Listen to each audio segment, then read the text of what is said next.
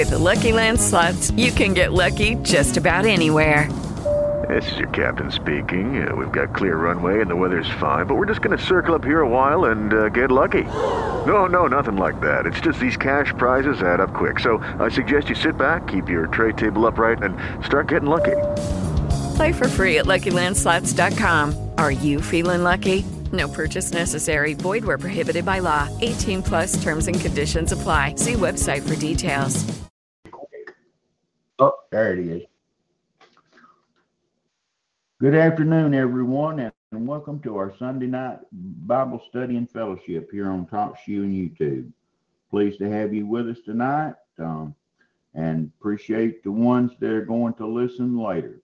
Tonight we're going to be in Second Corinthians chapter five. One, one of the, I, yeah, I say this all the time, but one of the greatest chapters, Paul. It's just an awesome chapter. Paul really covers basic Christian life. Plus, he gives hope. He gives there, there's hope for the future in this chapter, and he mentions um, about our new parts about our new body. I'm going to mention that in the first few verses. He talks about um, the way a Christian. One way you tell somebody if somebody is a Christian, or a per- person ought to ask themselves these questions that Paul's going to um, bring up later on in the chapter. It also brings up the judgment seat of Christ. Um, the Apostle Paul was the only one that talked about the judgment seat of Christ, and two different, except for the, well, the Lord Jesus hints at it in his book of the in the Revelation. He's hinting at it in chapter three, but the Apostle Paul just comes right out and talks about it um, within one verse here in chapter five, when he goes into detail in First Corinthians chapter three. But anyway, it's all wonderful, and we're going to go ahead and, and get started right now. Brother Dave, open us in a word of prayer. Okay. Father, in the name of Jesus, we give you thanks this evening. We thank you, Lord, for the book of Second Corinthians, and we pray tonight that the Holy Spirit anoint these words that Pastor Don is teaching, that the anointing is on the word of God, and that the Holy Spirit, who is the teacher, teach everyone who's here presently, currently with us, and also those who download later, whether yes, it's Father. On TalkShoe or YouTube. And Lord, I pray that the convicting power of the Word of God teach us, convince us of the truths and realities and of sin in our life that we need to constantly be cleansed from, for fellowship with you, not for salvation, but for fellowship. And Lord, in this day and age, we are in so much need of fellowship with you. The world's yes, full Father. Of deception and darkness, and everywhere we go, the deception is just impervious. It penetrates everyone, everywhere, all the time. And Father, it's only by your grace, by the blood of Jesus Christ, that has yes, transferred Father. Us from the kingdom of darkness to the kingdom of light. Do we have yes. light in us? And Lord, we know that there's times where we believe lies. And I pray, Father, in the name of Jesus, that you will show us if we're believing in any lies and any deception anywhere in our life, Lord. We pray that the light would be fully, fully in our entire heart, and our entire mind, our entire spirit. Just be filled with light, Father, in Jesus' name, by the grace of the Lord Jesus and by the working of his Spirit in us. And Lord, I lift up to you Brother Steve, who's probably had some illness or some hot, rough times the past week. And I pray for him, Lord, that he would be strengthened, that he'd be renewing his fellowship with the Lord in the Spirit, that he'd yes, pray and that he'd have joy and peace in his heart, and his whole family, Lord, be blessed. And Lord, I, I lift up to you, Brother Brian over there in Britain, Lord. I pray for his body, that he'd have relief from physical pain, and that his fellowship w- with the Lord Jesus Christ would be strengthened, and his desire would be strengthened to serve the Lord in purity and in perfection by the grace of the Lord Jesus Christ through the Holy Spirit. And tonight, Lord, we give thanks for all these things. In Jesus' name, so be it. Amen. Amen and amen. Yes, Brother Brian is in a, in a mess over there in, in Great Britain, and I pray that the Lord would continue a hedge around him and his family. He's a shining light Amen. Over there in a dark place, and it's just getting darker, literally, literally darker, skin color wise and spirit yes. wise as well. Um, this the push of the ocean, the the the ocean that came out of the dragon's mouth is um, trying to cover the whole earth. That ocean being um, heathen people. Yes. And uh, if people don't understand that, it's because you're not studying the Word of God. And we would pray that the Lord will hurry up and, and open the earth up and swallow that bunch that he's trying to uh, overcome his people, his Anglo-Saxon Israeli people, and um, swallow it up and say and, and protect the remnant that he's got left. And that's what we think about quite a bit and pray for all the time, that that will hurry up and take place. But as we know, the Lord does everything according to his timetable, not ours. And as we read in Daniel, Daniel's one of the greatest places to find out that things are done at an appointed time, not according to how much what we do, no matter what we do, how much we pray, or everything, that the Lord's got his appointed time for certain things on his calendar. Like it says in Daniel, in two or three chapters in Daniel, things happen at the appointed time. And um, we, we, we're thankful that the Lord has done shorten the days, because if he hadn't, if he hadn't made a point to shorten the days, there'd be no none, no flesh left alive on the earth. And we pray that we th- we're thankful that he has shortened the days. And we're thankful that we're on the other side already, even though we don't realize it consciously right now. We're we're with him, seated with him in heavenly places, and we've done won the victory. The victory is ours. We just don't know it. We just don't know it yet. But we have that victory through the blood of our Lord Jesus Christ. He won that victory for us at Calvary, and when he come out of that grave the third day, he won that victory for us. And may we never, never, never let the praise leave our lips for that special, that special thing, that special salvation that we have in him.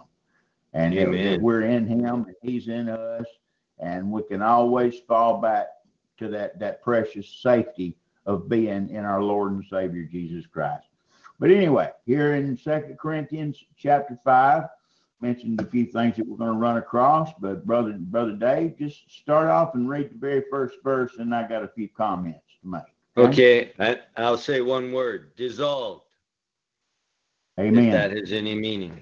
Okay, Second Corinthians. Dissolved is not is not the it's not the word that I got, but that's okay. okay. We've got two different revelations we're going to talk about. Okay. Okay. Yeah. Great. Awesome. Second Corinthians chapter five, verse one.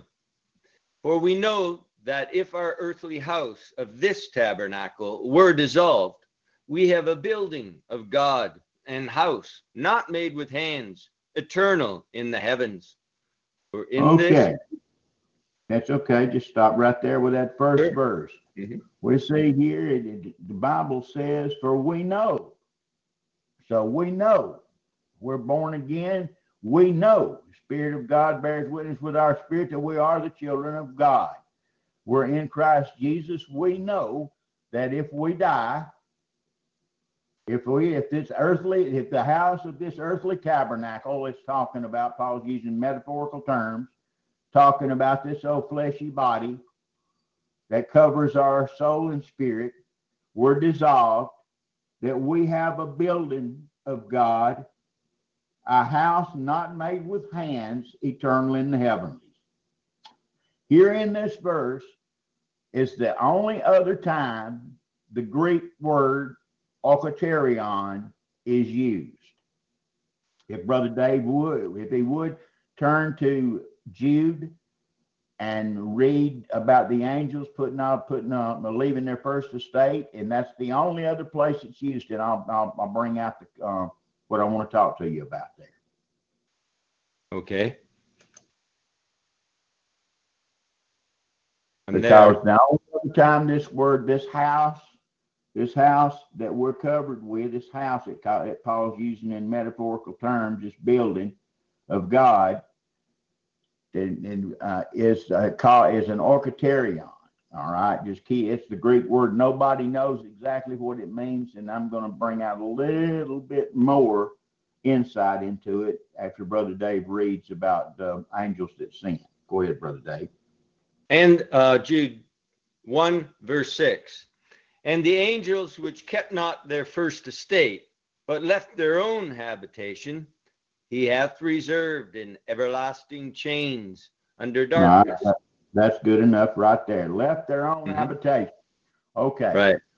For the angels to be able to co- cohabit with women, they had to leave their own habitation. Now, you might think, well, that's just talking about they had to leave heaven. No, that's not, that's not what it's talking about. They had to put off this Greek word called oikētērion. What the angels put off to be able to cohabit with women, they put theirs off. They left it behind. Got rid of it some way. Whatever it is, is exactly the thing that we put on ourselves. That we not, that we, it, it later on, and it says that we not be found naked. Now, the word naked,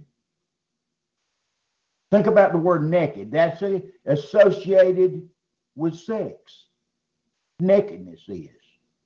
Well, the angels had to put off their oikētērion and get naked, to speak metaphorically, to be able to cohabit with women on the earth. Well, when we get to glory, we're going to put on this oikētērion, whatever it is, that will cover our soul and spirit, and that will take away the ability of cohabiting, and that solves the problem of any of it. Like the Lord said, as the angels in heaven, there's no marriage or given in marriage. And that word naked jumped out to me this afternoon, which just, it just said the Lord, the Lord said, see there, it's nakedness. That oikētērion's got some, the, the angels put theirs off. It had to do with sex with them. It's the absence of sex with us in heaven. Because it tells you that our nakedness, go ahead and finish reading back in, in Second Corinthians five. Read verse two, brother.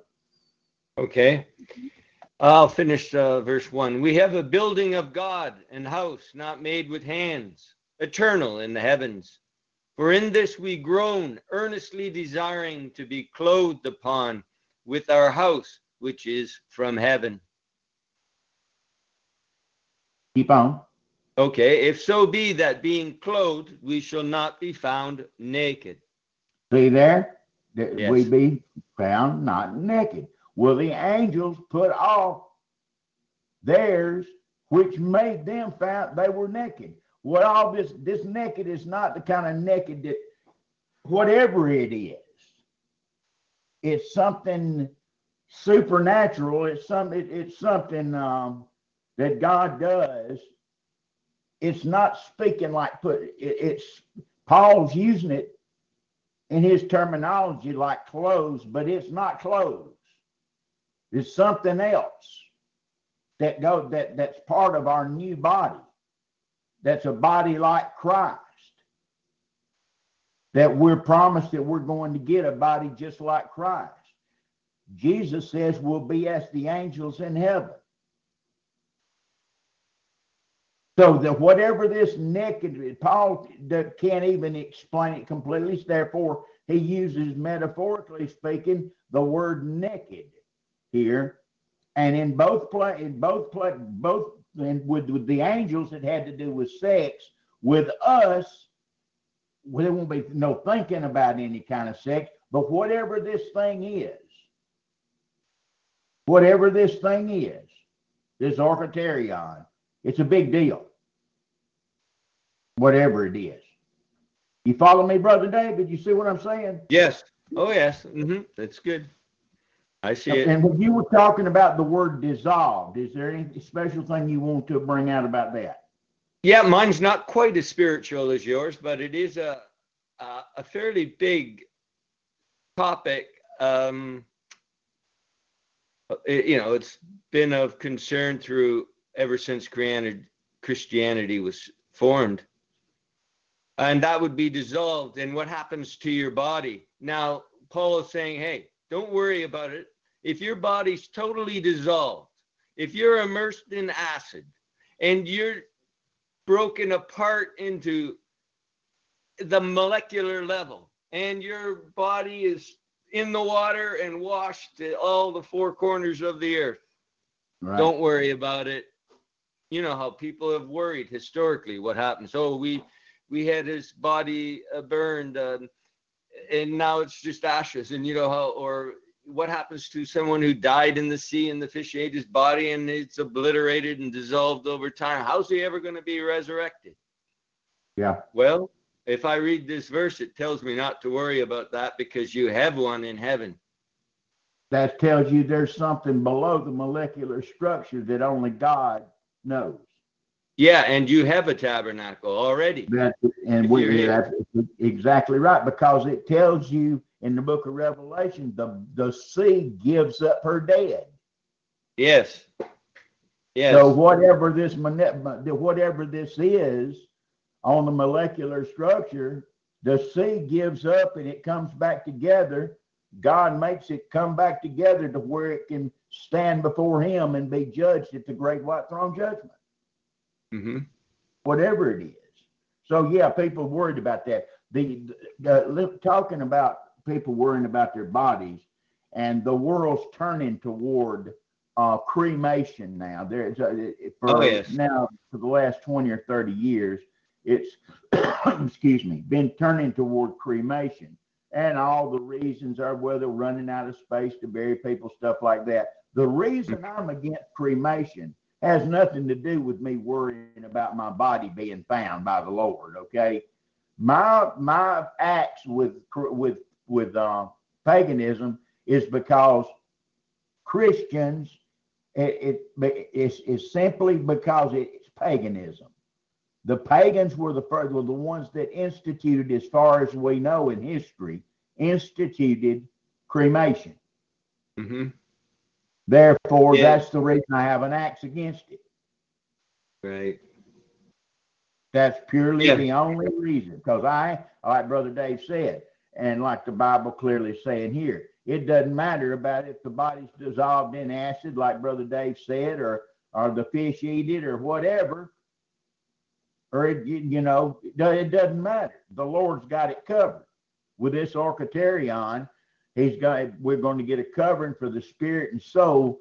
Energy cannot be, see, what, let me get down a little bit more spiritual on it, if it's such a thing. Your, your body, energy cannot be created nor destroyed after it's been created in this enclosed environment we live in, in the firmament. It turns to energy. It does not dissipate into nothingness. In other words, it just transfers to a different form. So that form that it transfers into, even if it's burned up, it transfers to a gas, a gaseous substance, like smoke. Well, it hadn't went anywhere. It's still there in the smoke. You follow me, David? You see what I'm saying? Yes. Mm-hmm. Well, the mm-hmm. Lord's ability to pull, he spoke the world into existence out of nothing. It's very easily easy for him to speak that body back together from the energy that's still available. That's still available. It's just changed form. You see what I'm saying? Yes. So don't let that be a fear to you, because it was it was a fear at one time, like Brother Dave said, and it boy it has been down south. I've heard people talk about it just recently, in the last two months. Somebody asked me the question. I mean, one of the one of our brothers about cremation, and I told them exactly what I told what I've told you. I didn't get it. We didn't get into the oikētērion stuff, and and um, what the angels put off and what we put on. I didn't get into that, but I told him the reason that I'm against cremation. I'm against cremation because it's pagan in origin, okay? And that ain't got nothing to do with you, with you getting a new body of in, in just exactly the way the Lord wants it at all, period. But I'm against it because it's pagan. I mean, I've already got a grave plot. My mind's done there. It was, yes. It was taken care of years ago. I've got a place to be buried, but some people don't. And they may choose cremation. That's between them and the Lord. Okay? But just don't have any fear about it is what I'm trying. I'm trying to waylay any fear you may have that Satan may try to put into your mind. Some spirit may whisper into your subconscious, oh, don't or don't get cremated, or don't let this happen. The Lord won't be able to put your body back together. Well, that's asinine, okay? Yeah. Even that. Period. But the, where this word naked appears, and this, this building of God, this word, this Greek word that only appears twice, appears in the context with the angels. They had to put theirs off, their habitation, whatever it is, the oikētērion, to be able to cohabit with women. And we put it on so that we be not found naked. And like I said, that nakedness, I don't think has anything to do with the nakedness like we think. I think there's something deeper. I don't know what it is. The Lord spoke to me about it this afternoon as I was going over the chapter. It just popped out. Then I put those two together. I've, I've never heard anybody even make the connection before. Never, ever. Have you, Brother Dave? Uh, no, I haven't. So uh, anyway, I just don't know what kind of edification you can get out of that. But the Lord gave it to me, so I gave it to y'all. And Brother Dave, that's excellent that he brought out about the dissolve, because it gave me the opportunity to talk about cremation and, and stuff like that, which is an excellent yeah. thing. It's um, it's a concern too, because you know we war against flesh and blood, not against flesh and blood, but against principalities and authorities and powers in the heavenly places. You know, this lends uh, weaponry or understanding more to why we war against them, and part of the reason why they so hate us is yep. We're probably aware of this very fact that we're going to put on what they took off, and they want to prevent that if they can, and they hate us for it. Yes, they hate us. Period. The, the fallen angels and Lucifer hate our guts. Amen. To put it in just to no rational, carnal term. They hate our guts. They were the first creations of God, not us. Therefore, the jealousy that's there, that God would love them. See, they have feelings as well. They have pride. Oh, yeah. They have certain feelings. And God chose us over them. And that's one of the, re- in my opinion, it, I said it's my opinion, and I'm not, I can't prove it. But in my opinion, that's one of the reasons that a third of the angels fell with Satan, because they bought into the, to this very thing. It affected them as well. This pride and this hatred for us. Therefore, Lucifer sold them a bill of goods that they would be one day be able to take the throne over. So what happens? That's the first thing they try to do after the flood is take back, take back the throne, take back ownership and rulership of everything that's been created. Try to take it back from God. Try to re- build a tower to kill God. And they still think they can do it because they're still working on the plan. Even though they got the, the knockout punch when Christ raised from the dead.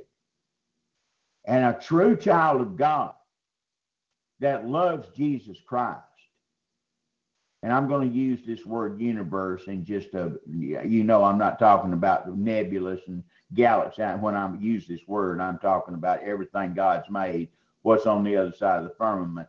But if you're a new creature in Christ Jesus, and you are born, born of the Spirit and sealed to the day of redemption, that makes you the most hated creature in all the universe.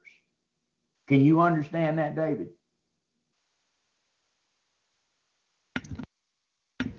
Yes, I do. You guys, under you're the most hated, but I'm talking about by the fallen angels, by demons, or most of the demons. That's a whole nother subject.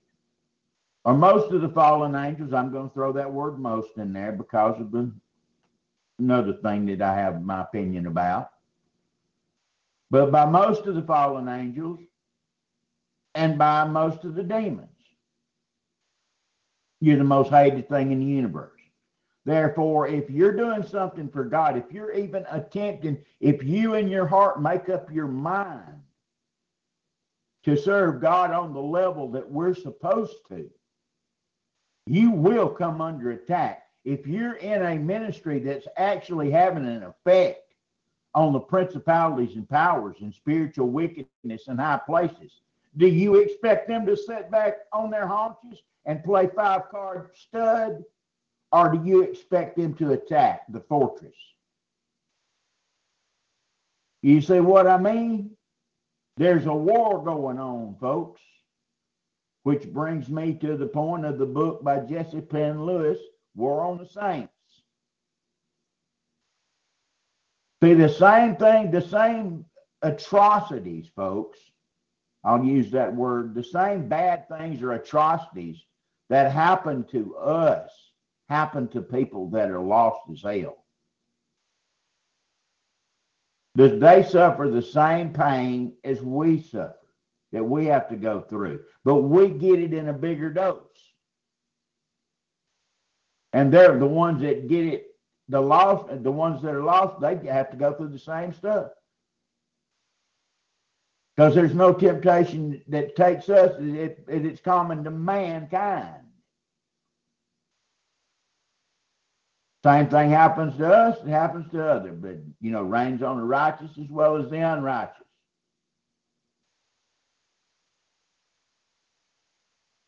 So the battle takes place.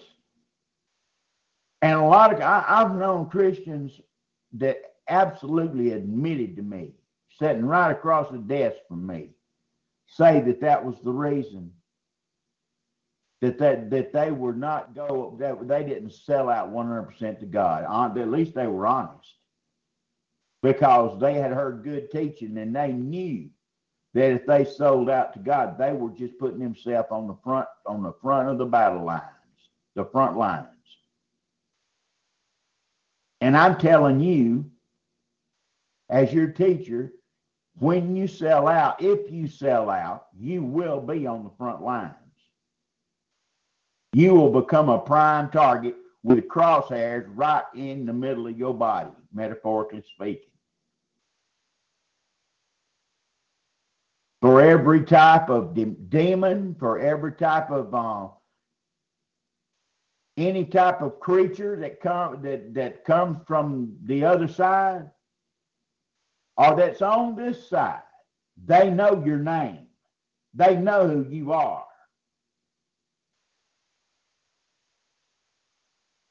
You're on the hit list.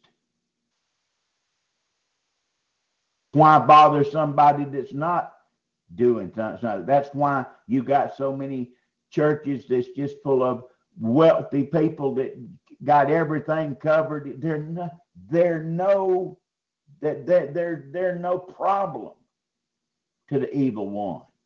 They pose no threat to diminishing from Satan's kingdom. It's when you become a threat to his kingdom and a threat to the souls that he possesses right now, that's when you become a target, a big target.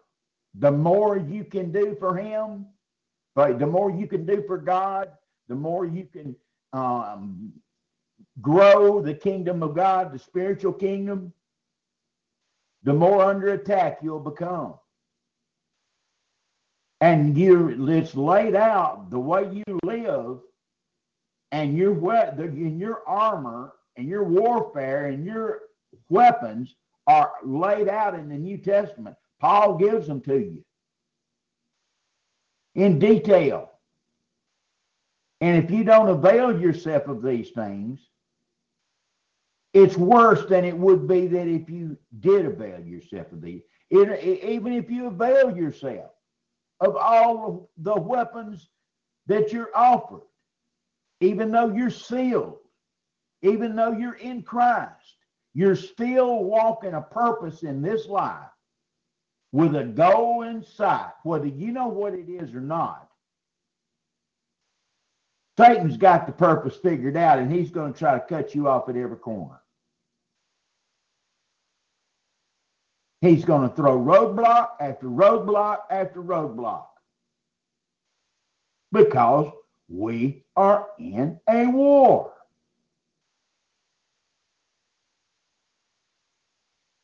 I don't know how much plainer that I can say it. You're, and Paul likens it to soldiering in a war, in an army. He likens it to a boxing match. He likens it to running a race. Uses different illustrations, likening the Christian life to these things. And until you understand on a daily basis, understand that every twenty-four hour period you live, you're in this battle.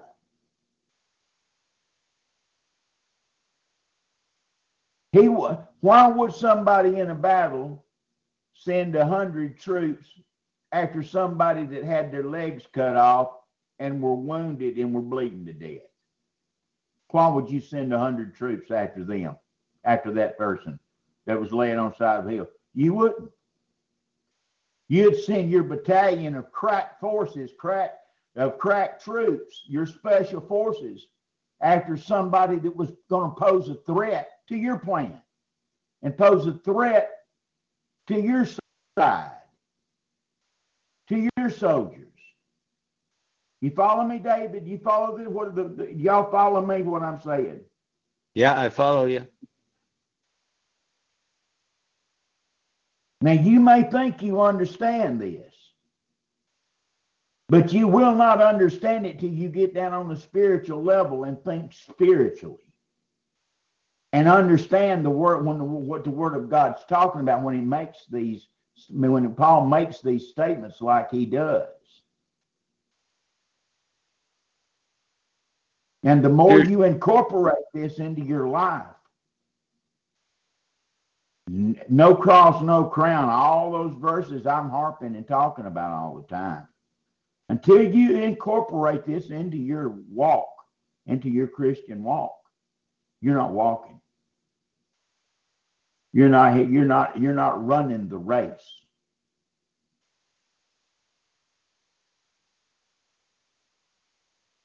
Paul said, I have finished my course.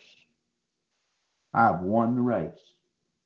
Henceforth is laid up for me a crown of righteousness, which the Lord God shall give me in that day, and not to me only, but to uh, also them that love his appearing.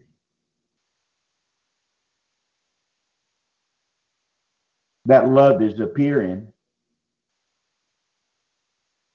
is like, it means loving the Lord Jesus Christ, the Lord Jesus Christ enough to be obedient in the walk. It's not just this ethereal head knowledge love.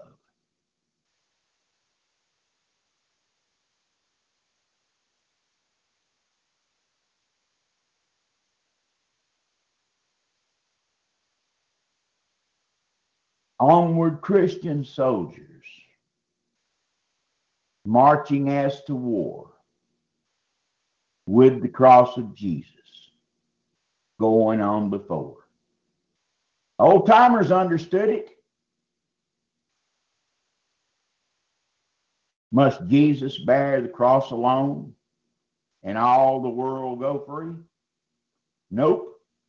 There's a cross for you to bear, and there's a cross for me.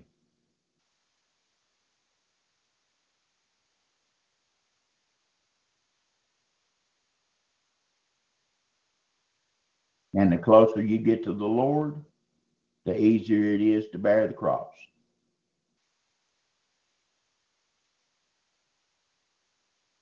Me and Brother Pete, we're we're closing in on the finish line. Since we're there, and Brother Dave, I keep thinking of Brother Dave is thirty or forty years old, Brother Dave. That's a compliment. I always think of you as uh, when we're the same age. I keep, yeah, that's a compliment, yeah. Brother.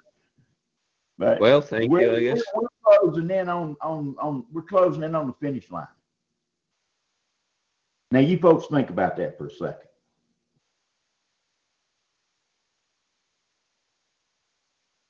That finish line's the end of your race.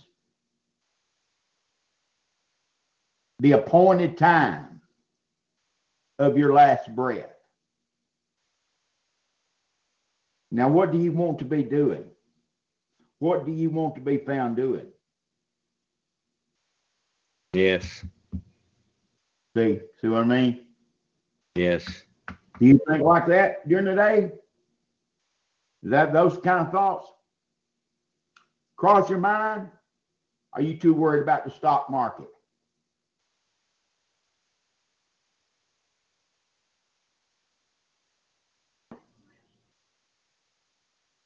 Or too, got to minding earthly things, as Paul says. It it broke Paul's heart because people because he couldn't get this the points I'm trying to get across to you guys and whoever's listening to this. It broke his heart. Sometimes it it breaks my heart, but I I find myself sometimes getting cold, and the burden of getting through it sometimes is not as strong as it is at other at other times, and that's just me screwing up in my my. That's me not on the right path I should be on in my spiritual walk. Getting hardened when I should, my heart ought to be getting softer. Let me show you what I'm talking about. Go to Philippians chapter three, Brother Dave. Okay.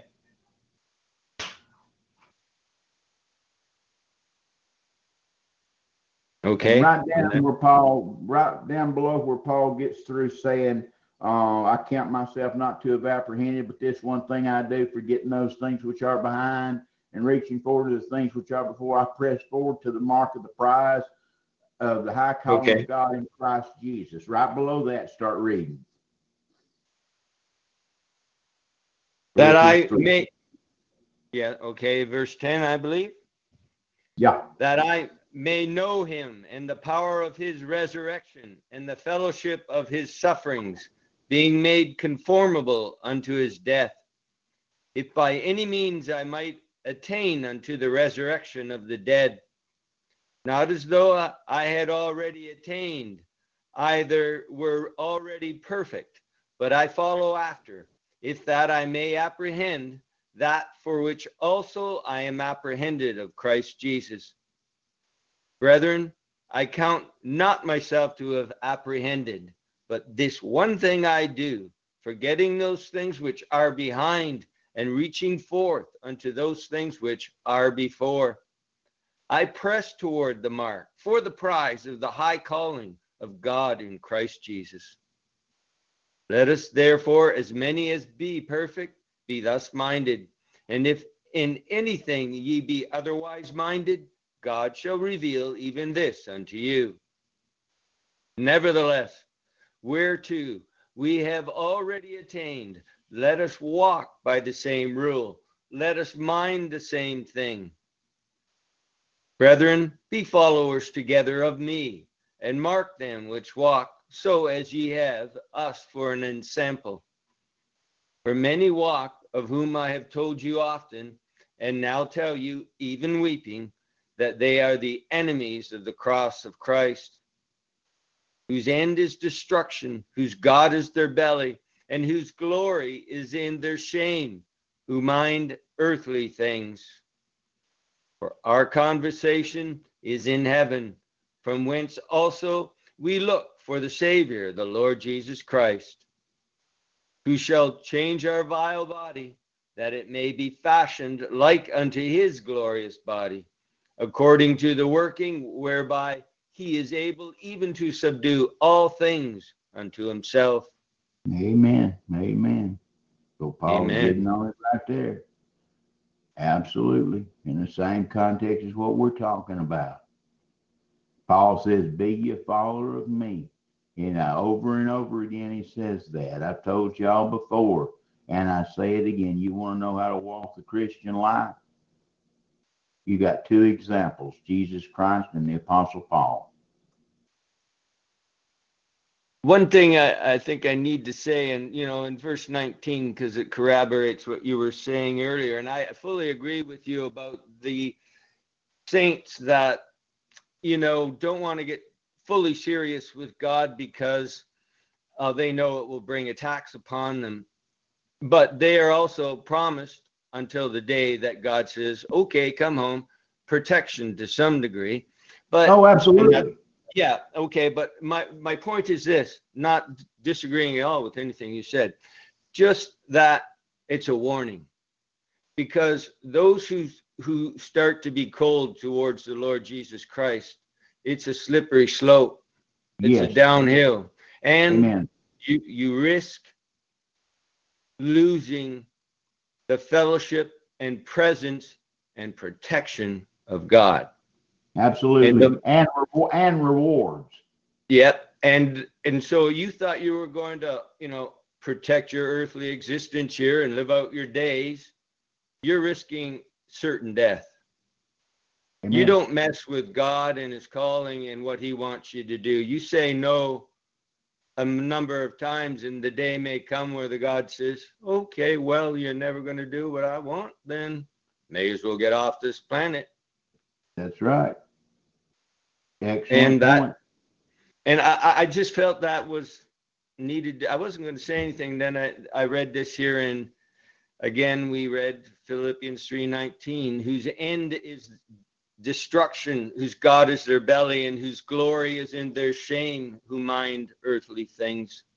Bingo. And if That's we right. if we search those earthly things too long, resisting God, resisting the Spirit, comes a time maybe God just says, oh, well, turns around, come on home, I got to talk to you. He'll turn you over to it. He'll let you be captured by Satan at Satan's will. He'll pull back that protection, like David said, and Satan will capture you according to his will. We read it the other night. Not a single preacher I know of ever brings this point out, and I mean not a single one, that you, be, you can be taken captive by Satan at Satan's will. If God hadn't got that protection around you. And what Brother Dave's just told you is a good way, is a good way to lose the protection.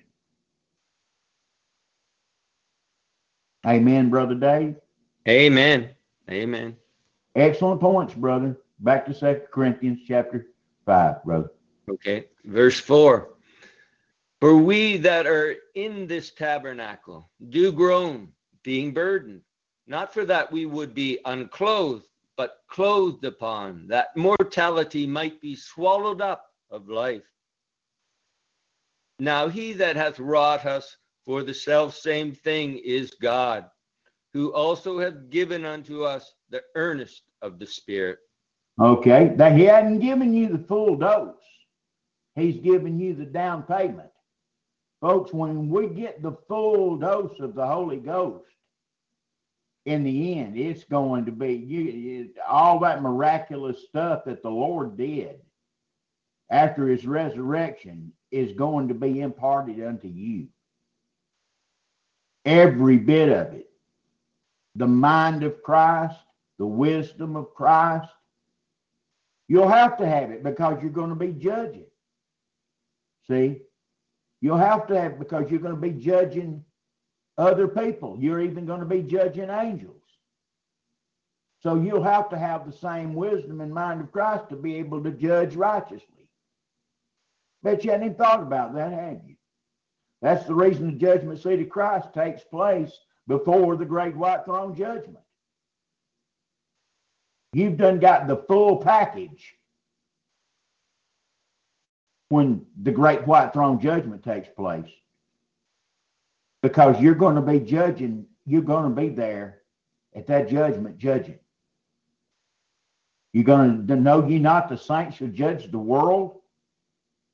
Know ye not ye shall judge angels?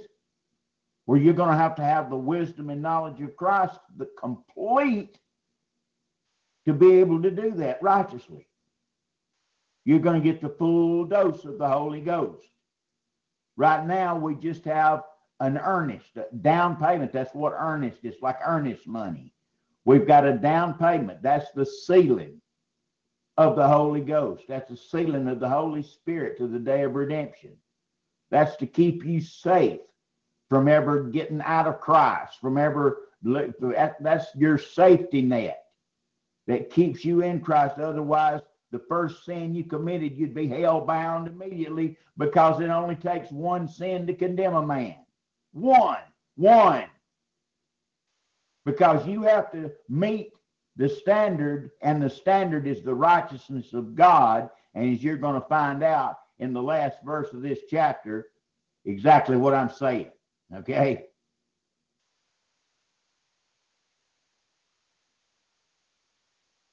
Continue reading, Brother Dave. Verse six.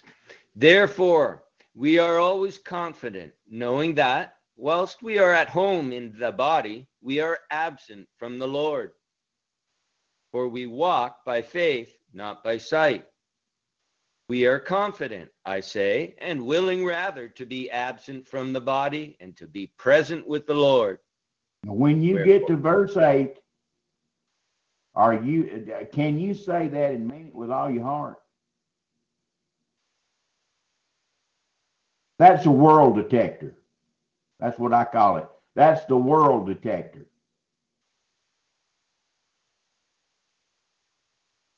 That shows where the heart's really at.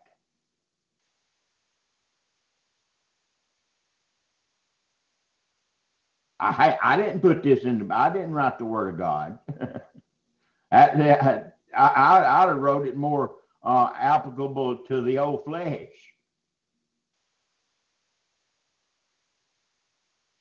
But to be to, to, to be rather to be absent from the body and present with the Lord. Paul said, having a desire to depart and be with Christ, which is far better. Paul puts you under conviction, man. If, this, if Paul's teaching don't put you under conviction, that's the reason a lot of people stay away from him. They can't handle his spirituality. They're just like he talked about in Philippians three, those who mind earthly things, whose God is their belly. Nothing allegorical about none of that stuff, folks. He means what he's saying. Those who mind earthly things. Just Friday night, the three-hour program, I busted that wide open, as I do quite often when I get on one of those rants, because it's true. That's how far away we are from biblical Christianity today. Because no more, not more, of God's preachers are pounding that home, because they've sold out and compromised themselves. How could you do it? How could you be a hypocrite and preach that and be just the opposite in your own life? You'd be held double accountable for it at the judgment seat of Christ. That scares me to death. So therefore, I make a point to disassociate myself from the fashions of this world, the way the world talks, what the world believes, and what the world's pushing, as much as I possibly can, on purpose, for that very cause.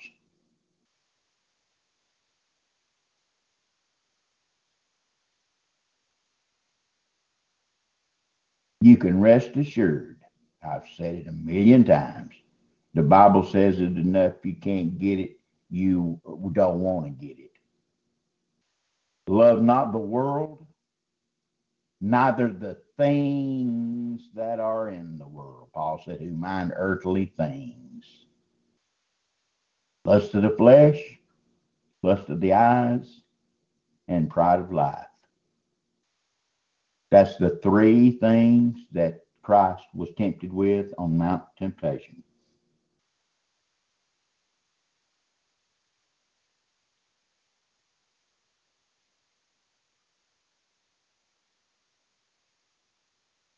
If the Lord tarries, if the Lord tarries, and the more control that Satan gets over the governments of this world, more than he does now, once, once he convinces, quote unquote, professing Christianity, once he convinces them all the way, that people that teach like I teach and preach like I preach are that see we're we're an enemy of the world. We're we we can cause harm to the harmony of the world. We're we're dividers. See, if you're doing what's right, you're a divider. You're not a compromiser. You don't placate the world and the world system. You don't pick up the names the world uses. You don't use the names the world uses if it's contrary to what the book says. That's just one step you've compromised. Don't give a darn what you think. That's what the Bible says.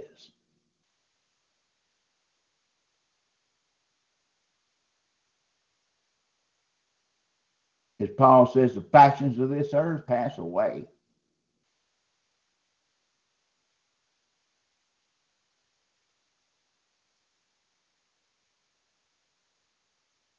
I know people right now that try their best to just to try to, to block that out of their mind and justify themselves saying that's a that's the wrong interpretation. When that's just what the book said. You don't act like the world. You don't talk like the world. You don't dress like the world.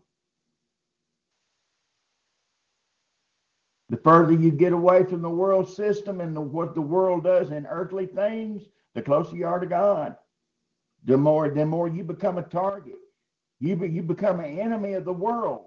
You can't serve two masters. You'll either love one and hate the other, or hate well one and love the other. You can't serve God and mammon. You can't do it. But you've got buku people that try.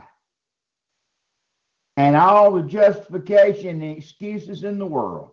It's like they carry a book of excuses in their back pocket, metaphorically speaking.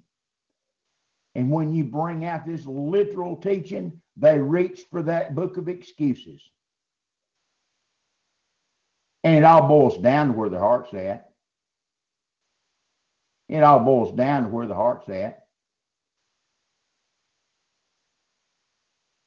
Say, what about that talk? Well, from the abundance of the heart, the mouth speaketh. Where the treasure is, there will the heart be also. That's enemies to what the world teaches. That's contrary. That's That's totally the opposite direction from what the world says. And the people of the world, and the preachers of this world, and mainline Christianity, and religion. That's what the world, see, you're enemies to them. And when they get the go-ahead to do away with us, that's the point I was driving at a while ago, before so rudely interrupted myself.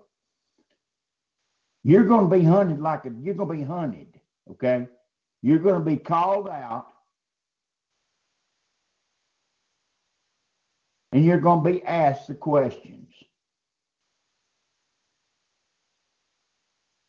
There's a time period coming, according to the book of Luke, chapter twenty-one,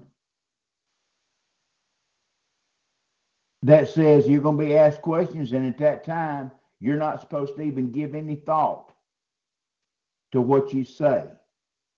You're supposed to let the Holy Spirit speak. You're not supposed to sit around and dream up what you're going to say to try to cover your butt. You're supposed to let the Holy Spirit speak, which will, which, if you want to know what that means, it means the Word of God.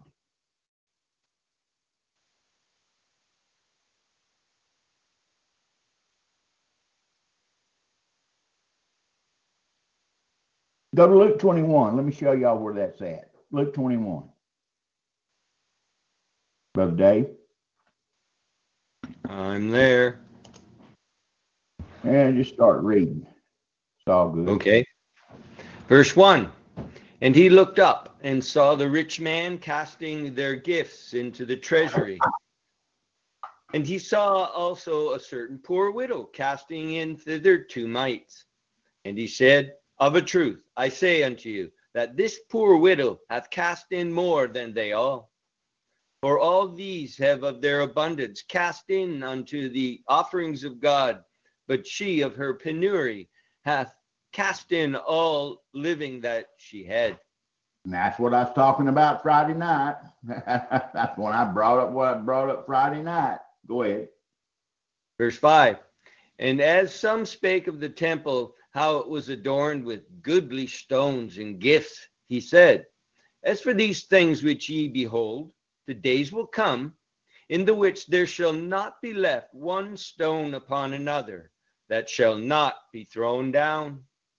And they asked him, saying, Master, but when shall these things be? And what sign will there be when these things shall come to pass? And he said, Take heed that ye be not deceived, for many shall come in my name, saying, I am Christ, and the time draweth near. Go ye not therefore after them. But when ye shall hear of wars and commotions, be not terrified, for these things must first come to pass, but the end is not by and by. Then said he unto them, Nation shall rise against nation, and kingdom against kingdom, and great earthquakes shall be in divers places, and famines, and pestilence, and fearful sights, and great signs shall there be from heaven. But before all these, they shall lay their hands on you, and persecute you, delivering you up to the synagogues and into prisons, being brought before kings and rulers for my name's sake. Okay, now that's happened in the past. Remember, when you're looking at prophecy, you look at past, present, and future. Okay? Don't forget that. It's a necessity you understand that. Go ahead, brother. And it shall turn to you for a testimony. Settle it therefore in your hearts, not to meditate before what ye shall answer. For I will give you a mouth and wisdom, which all your adversaries shall not be able to gainsay nor resist. There you go. You shall... Go ahead. No, okay. And ye shall be betrayed both by parents and brethren and kinsfolk and friends, and some of you so all shall... That, they... All that compromising didn't do you no good, see? Mm. Not if you're, not if you're written, not if they know who you are and know what you are. Right. You're gonna be betrayed by you're gonna be betrayed by husbands, by wives, by by your own kids, by your friends, supposed friends. Everything's leading up to that, folks. If you don't have that, if you, if your mind hasn't scoped that in, that's the way the world's headed. That's that's the way politics are headed. That political correctness is the first step toward that. Changing the word sodomite and homosexual to gay, which is a Bible word, which means having a good time. or being lighthearted. And Brother Tony Adams was talking about the other day. The world's implanted that in. It has taken away the Bible meaning, telling that the, that the, the faggot's supposed to be gay, and immediately a person that knows what the word sapsucker ain't gay. They commit suicide. They're wicked. They're sodomites. They're detestable to God. Nothing about them gay. They're faggots. Go ahead, brother. And ye shall be betrayed both by parents and brethren and kinsfolk and friends, and some of you shall they cause to be put to death. And ye shall be hated of all men for my name's sake. That's good enough right there. That that that that, that says that you're going to be hated by all men for my name's sake. And you will be. This done happened one time in the Dark Ages, and after the crucifixion, it's going to happen again.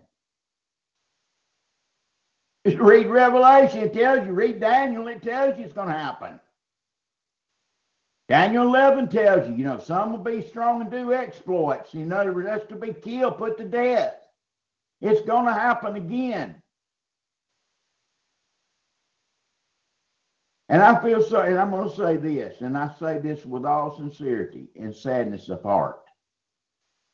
There's some out there that will hear this, that they can't do anything about it. There's some that's lived their life. They're so set in their ways. They've never been taught the truth about these things. And they're so set in their ways.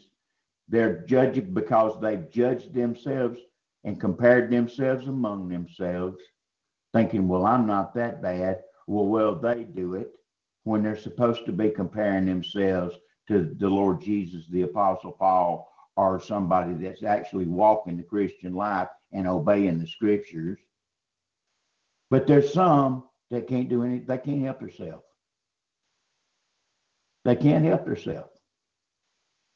That old saying, teaching an old dog new tricks.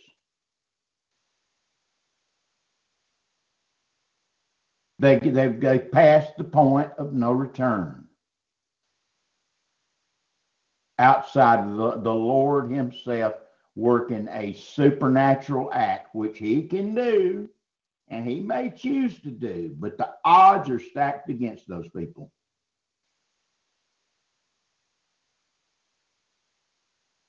Because they were not told the truth. But if they hear the book being taught correctly, then they have come to the knowledge of the truth. Now they're responsible for it. If they've never heard it before, I imagine that'll be the ones that the Lord does the supernatural work on. But if they have heard it before and rejected it, lightning, re- lightning, I mean, truth rejected becomes lightning, folks. And where there's no knowledge of the law, there's no transgression. I'm speaking Bible. I'm not making these things up. There was a time period when nobody knew the, the absolute truth, and it says God winked at it. But now there's no winking going to go on because they've got the perfect word of God, and it's been preached across this plain, back and forth and back and forth and back and forth and back and forth for two thousand years. And it's still being preached by the, by the remnant, the real truth. But I feel sorry for them. That's got that that that they they've sold their life out. They've sold their life out to their friends, to their family, and to the world. And not one single one of those three things is going to help them one solitary bit at the judgment. Even though their motives were just as pure as the driven snow.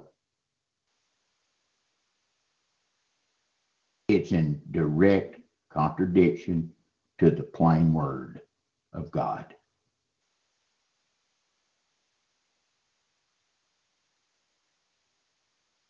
And folks, if you're walking with somebody and you know that's true, and they disagree with it, the Bible's got that covered too. Can two walk together except they be agreed? Rhetorical question. No, they can't. So choices have to be made.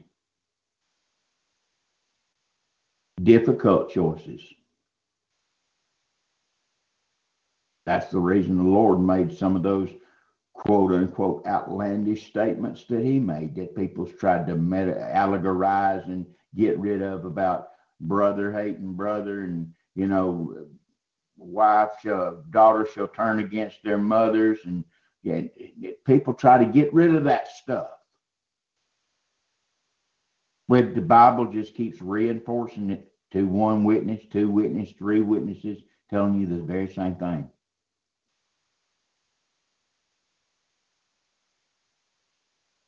Continue reading, Brother Davis. Just finish that on out. That's good prophecy. Okay. But uh, verse eighteen, but there shall not an hair of your head perish. In your patience possess ye your souls. And when ye shall see Jerusalem compassed with armies, then know that the desolation thereof is nigh. Let them which are in Judea flee to the mountains, and let them which are in the midst of it depart out, and let not them that are in the countries enter thereinto.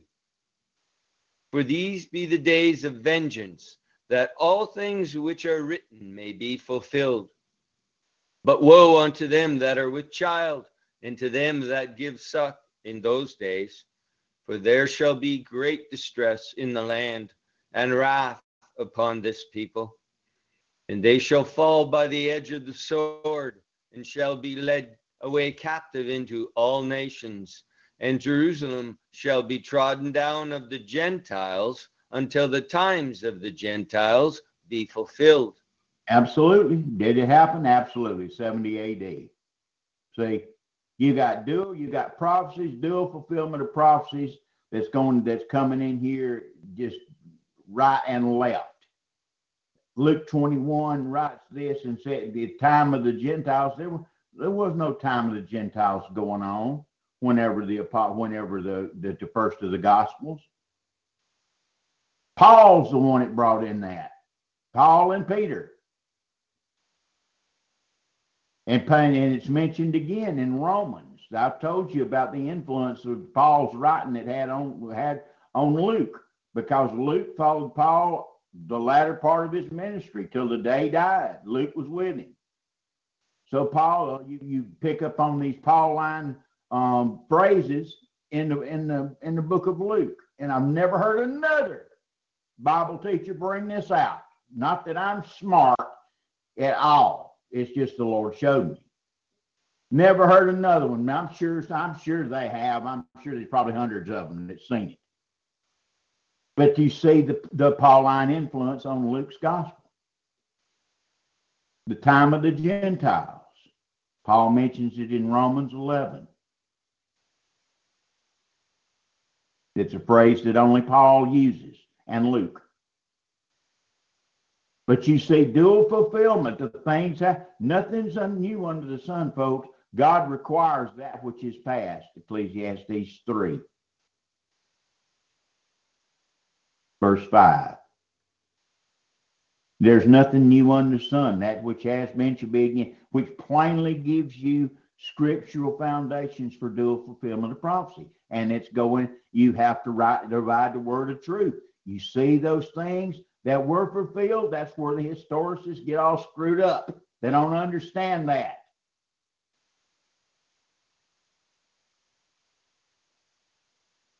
And they see these things happening today that's lining up with the Word of God, and they don't know which, they stay away from, don't know which way to turn.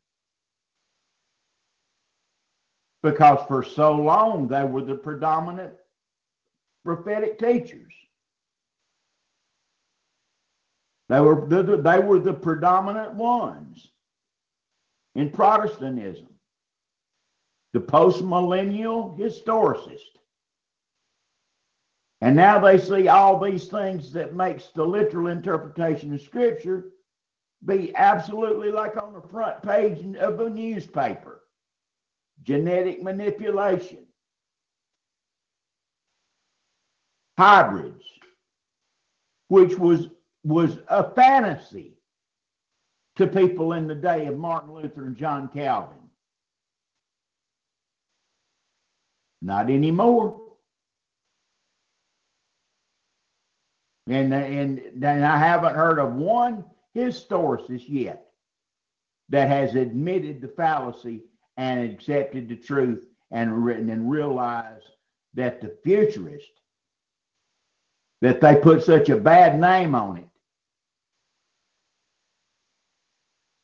is, is, is being fulfilled right, the scripture is being fulfilled right in front of their face. The possibilities for one hundred percent literal interpretation is everywhere, all around them.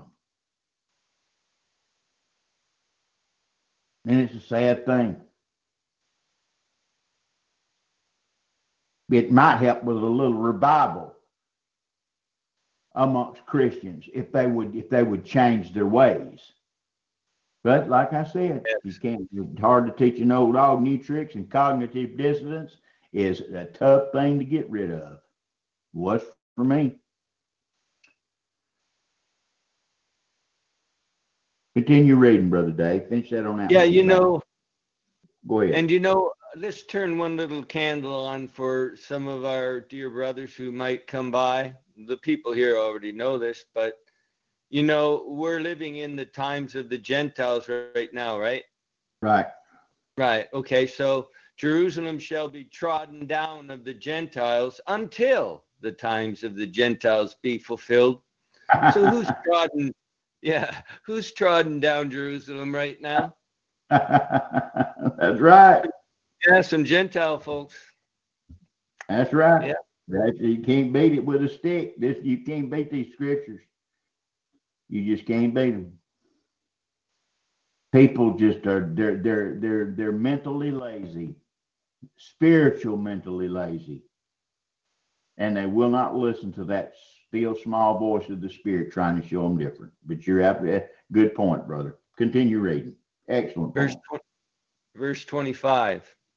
And there shall be signs in the sun, and in the moon, and in the stars, and upon the earth, distress of nations with perplexity, the sea and the waves roaring, men's hearts failing them for fear, and looking after those things which are coming on the earth.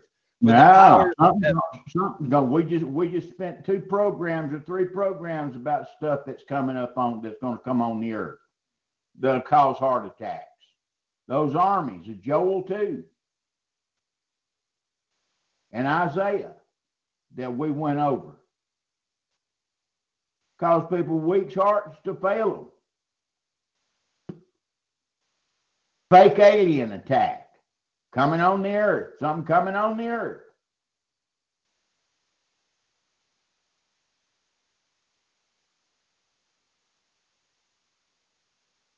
From where? Underneath. Underneath. From the ends of the earth.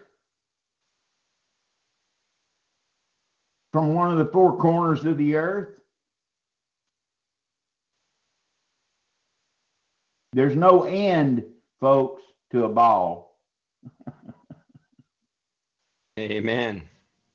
There's no end to a ball. It just goes round and round and round and round and round. The only way you could you could make that apply around and around and around would be going around the, the around the firmament around and around, because it is round, stamped like a compass. You could go around and around that by the borders. You could call that around and around. But not around and around like everybody else thinks.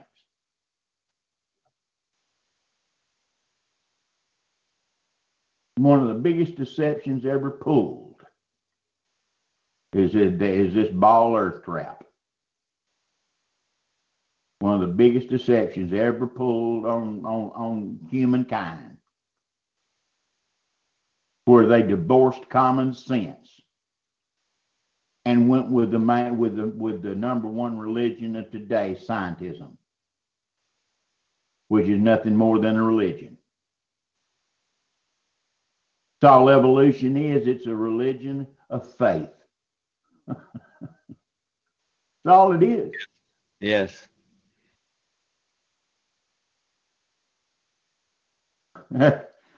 When he was a tadpole, he began to begin. Then he was a frog with his tail tucked in. Then he was a monkey in a banyan tree. Now he's a doctor with a P H D. Yeah. That's your stupid evolutionist. That's the way they try to teach. But evolution's dead. For all practical purposes, it's dead. The D N A, the discovery of D N A, shot it downhill completely. Yes. It proved yes. There was a designer. I don't even know why they even still bring it up. They're just making jackasses out of themselves. Jackasses, pure jackasses.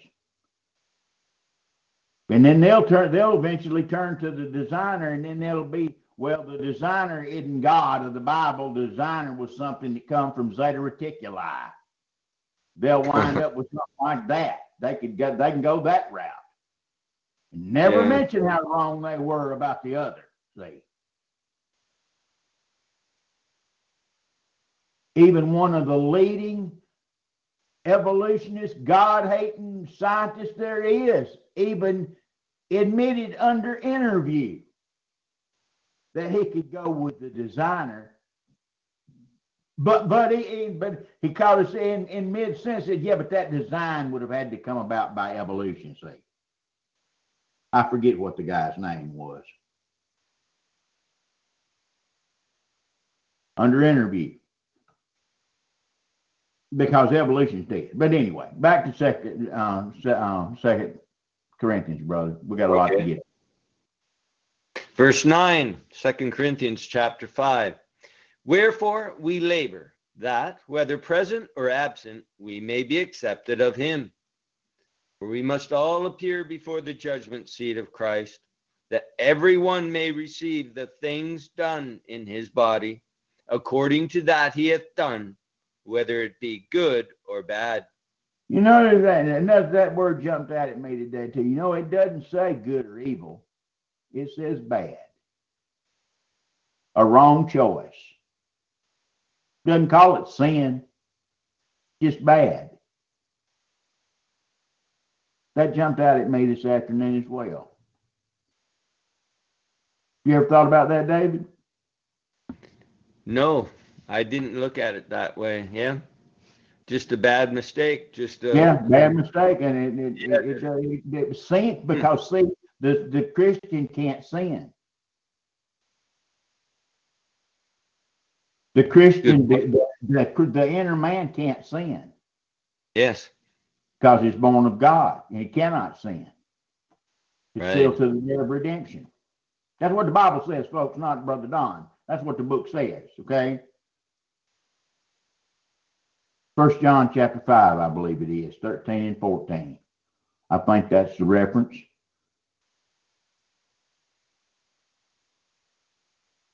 He that is born of God does not sin, neither can he sin, because he's born of God. For his seed remaineth in him, and he cannot sin, because he's born of God. Anyway, continue reading. Knowing therefore the terror of the Lord, we persuade men, but we are made manifest unto God, and I trust also are made manifest in your consciences. For we commend not ourselves again unto you, but we give you occasion to glory on our behalf, that ye may have somewhat to answer them which glory in appearance, and not in heart. Well, there's a bunch of them. There's a bunch of them that glory in appearance. And not in heart. You see, they glory in appearance on the outside and speak speak enticing words, but their heart's just black as fuck. Just as just as deceived as it can be. Comparing themselves among themselves and judging themselves, they're not wise, folks. As I mentioned it a while ago. Going along to get along.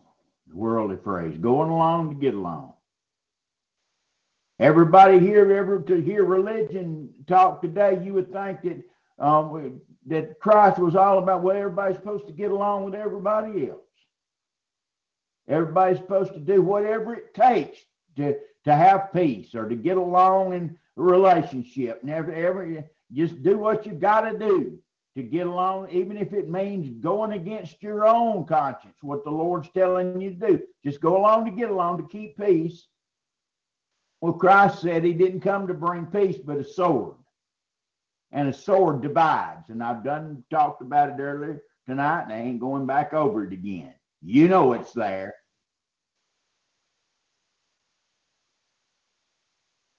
And that's with ones you love with all your heart. We're earthly speaking. That's division with even those that you love with all your heart, earthly speaking, like human love. Natural affection. Verse thirteen, brother. For whether we be beside ourselves, it is to God. Or whether we be sober, it is for your cause. For the love of Christ constraineth us, because we thus judge that if one died for all, then we're all dead. And that he died for all, that they which live should not henceforth live unto themselves, but unto him which died for them and rose again. That's just like Paul said, and I preached the other night. You're not your own. You are bought with a price. You're not your own. You're a doulos.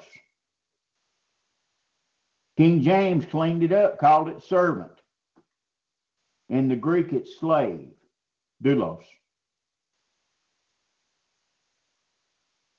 Servant sounds nicer than slave. But it in the Greek, it's slave. And we should henceforth live unto Christ, not to ourselves. Should no more live unto ourselves than ever. And what's, what's people doing? They're doing exactly that. I mean, I'm probably hated for teaching the way I teach. Well, I know I am. I hear about it.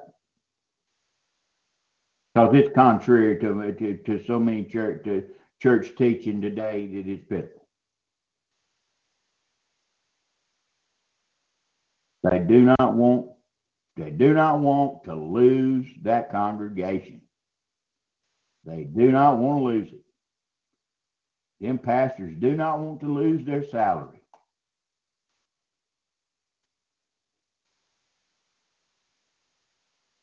It's amazing. Because and not not not, not thinking on not thinking eternally. Doctor Ruttman used to say this, and, and I've said it before to y'all before, and I'll say it again to remind you. We should live every day of our lives in the light of the judgment seat of Christ. That'll keep it, that'll keep you in between the lines. That'll keep you on the path. That'll that'll in, that'll enhance your love towards the Lord Jesus and your love toward the others. I'm talking about love toward others. I ain't talking about sloppy slurpy. I'm talking about the love or concern for their soul.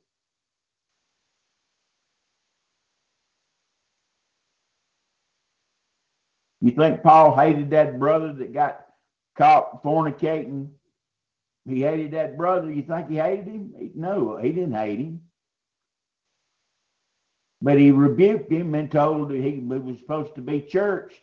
They churched him out of love.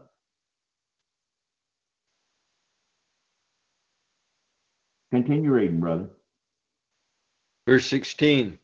Wherefore, henceforth, know we no man after the flesh, yea, though we have known Christ after the flesh, yet now, henceforth, know we him no more.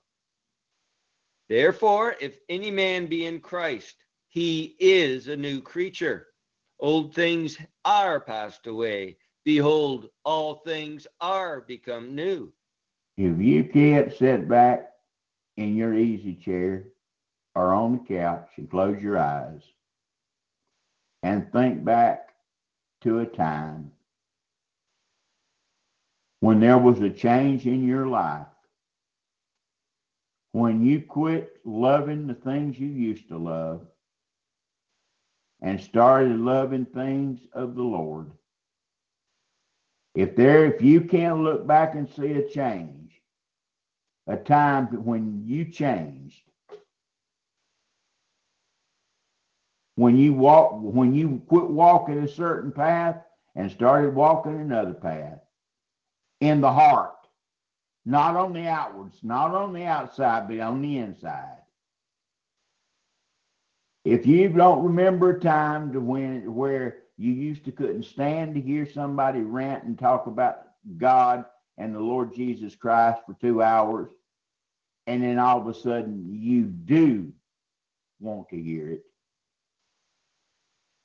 If you don't remember a time when you looked forward, a time when you didn't even open the Word of God and now you open it and you're interested in it and you love it, have a love for it. If you can't remember time in your life when there was a change, then guess what?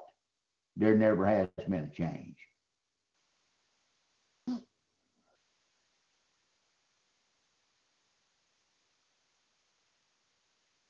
Now, that's between you and God. I'd do some heavy praying about that one. Because there's no going to be no excuses. There will be no excuses after hearing the truth. Verse eighteen. And all things are of God, who hath reconciled us to himself by Jesus Christ, and hath given to us the ministry of reconciliation. To wit, that God was in Christ, reconciling the world unto himself, not imputing their trespasses unto them, and hath committed unto us the word of reconciliation. Now then, we are ambassadors for Christ, as though God did beseech you by us. We pray you in Christ's stead, be ye reconciled to God. For he hath made him to be sin for us, who knew no sin, that we might be made the righteousness of God in him. That's what I told you earlier, that Paul would tell you about that righteousness you have to live up to. And it, you can't live up to it in the flesh. You're made righteous by God himself. You by When you become a, a member of the body of Christ, you carry Christ's righteousness, and that's the only righteousness that gets you in the door, is the righteousness of God, and that righteousness of God is Jesus Christ.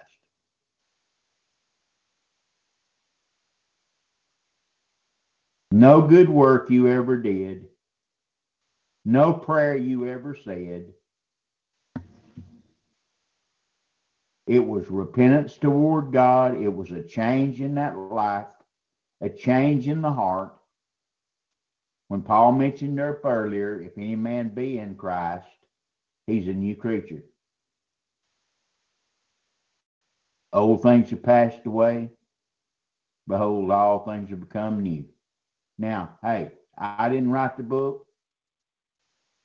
I didn't put that in there. The Holy Spirit did. Unless you have the righteousness of God, you're lost as a golf ball in high weeds.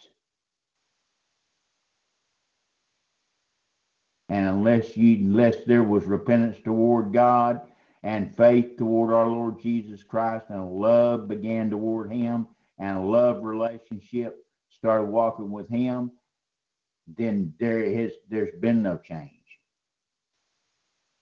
There's been no transplanting of getting away and burying your old godless righteousness and putting on the righteousness of God, which is Jesus Christ. Those who are in Christ have put on Christ, as Paul says, because that's where your righteousness is. and it's the righteousness of God. It's perfection. That's in salvation. That's your eternal security. And the way you walk and the way you treat the very fact of being given God's righteousness, and the way you treat the one that died for you and you treat his book determines your inheritance and your reward and your lack of being ashamed and being naked, whatever that means, and suffering loss at the judgment seat of Christ. Because you will suffer loss at the judgment seat of Christ unless the motive is turned toward these things that we go over here night after night after night. Unless that new creature grows, unless the Spirit of God works in you. Some people listen to this program and then they turn it off and then they go right about. They're no different than they were the week before and the week before that and the week before that and the week before that and so on and so on. Not nothing new, not no desire of newness to walk in the Spirit has been displayed, though it's preached to them over and over and over again. And the Spirit of God has knocked on the door till his knuckles has got his knuckles are bleeding, metaphorically speaking. And at night, he's got to where that the knock is a lot softer. It's not as loud as it used to be. Now it's just you catch one knock every now and then. And then finally it's going to get to the point to where he can knock and you'll be totally deaf to it. Like David was talking about earlier. Heavenly Father, thank you for this awesome chapter in your word. Yes. Father. Thank you for that you preserve these words for us to point us in the right direction and and to convict us, Father, by your Holy Spirit, that we would seek a more righteous life with you, Father, that we'd be more like the Apostle Paul and forget those things which are behind and reach forward to the things which are before and and and and do something about that in our life, Lord Jesus Christ, to, to pray about changes that need to be, things that need to be changed in our life. Yes. Um, things that we need to, to, to major, we need to major on in our life instead of majoring on the minors and minoring on the majors. We, we, we need to major on the things of the book, major on the things that are heavenly. Uh, our conversation is supposed to be in heaven, not on this earth. And not mind yeah. earthly things, Father, but mind the things that has to do with you. And we've yeah. repeatedly laid it out over and over and over again. Those small things that can be done, small things, but it just, it's contrary to the flesh and it's contrary to that old man. And therefore it holds some of us back, holds some down, and we have to get the victory. We have to get the victory through our Lord Jesus Christ by the Spirit of God and by this Word of God. And Father, I pray that you touch the hearts tonight. Yes, Lord. Areas that need to be touched. Yes. I pray that if there's anyone that has not noticed the change from one creature to another, that they repent toward you, laying all their filthy rags down at the yes. altar of their heart tonight, and put on the Lord Jesus Christ and trust his righteousness from this moment forward by yes. faith, and accept that free gift of grace that you offer, Father, for it's in Jesus' name I pray, and for his sake alone. Amen. Amen and amen. Contact information for Don Spears Ministries. The telephone number is three three four, three nine seven, two three three three. The email is respect to the Lord at yahoo dot com. And you can go to PayPal and sow a reward with the Lord Jesus Christ by going to PayPal, entering respect to the Lord at yahoo dot com. And that's also Pastor Don's PayPal account. And you'll see Don Spears Ministries come up, and you can sow a reward with the Lord Jesus Christ by offering, giving an offering to this ministry. And you can write letters, send cards, pictures of yourself to be prayed over, requests for teachings, questions, offerings to Pastor Don's home address at three one five five Louisville Street, apartment D one, Clio, Alabama, zip code three six zero one seven. That's three six zero one seven. Don Spears Ministries sermon times are Friday and Sunday night on TalkShoe here, simultaneously downloaded to YouTube, where it's also stored. And you can also enter the archives at TalkShoe. But remember, when you go to TalkShoe, you have to use go- Google Chrome. The sermon times are six Central or seven p.m. Eastern.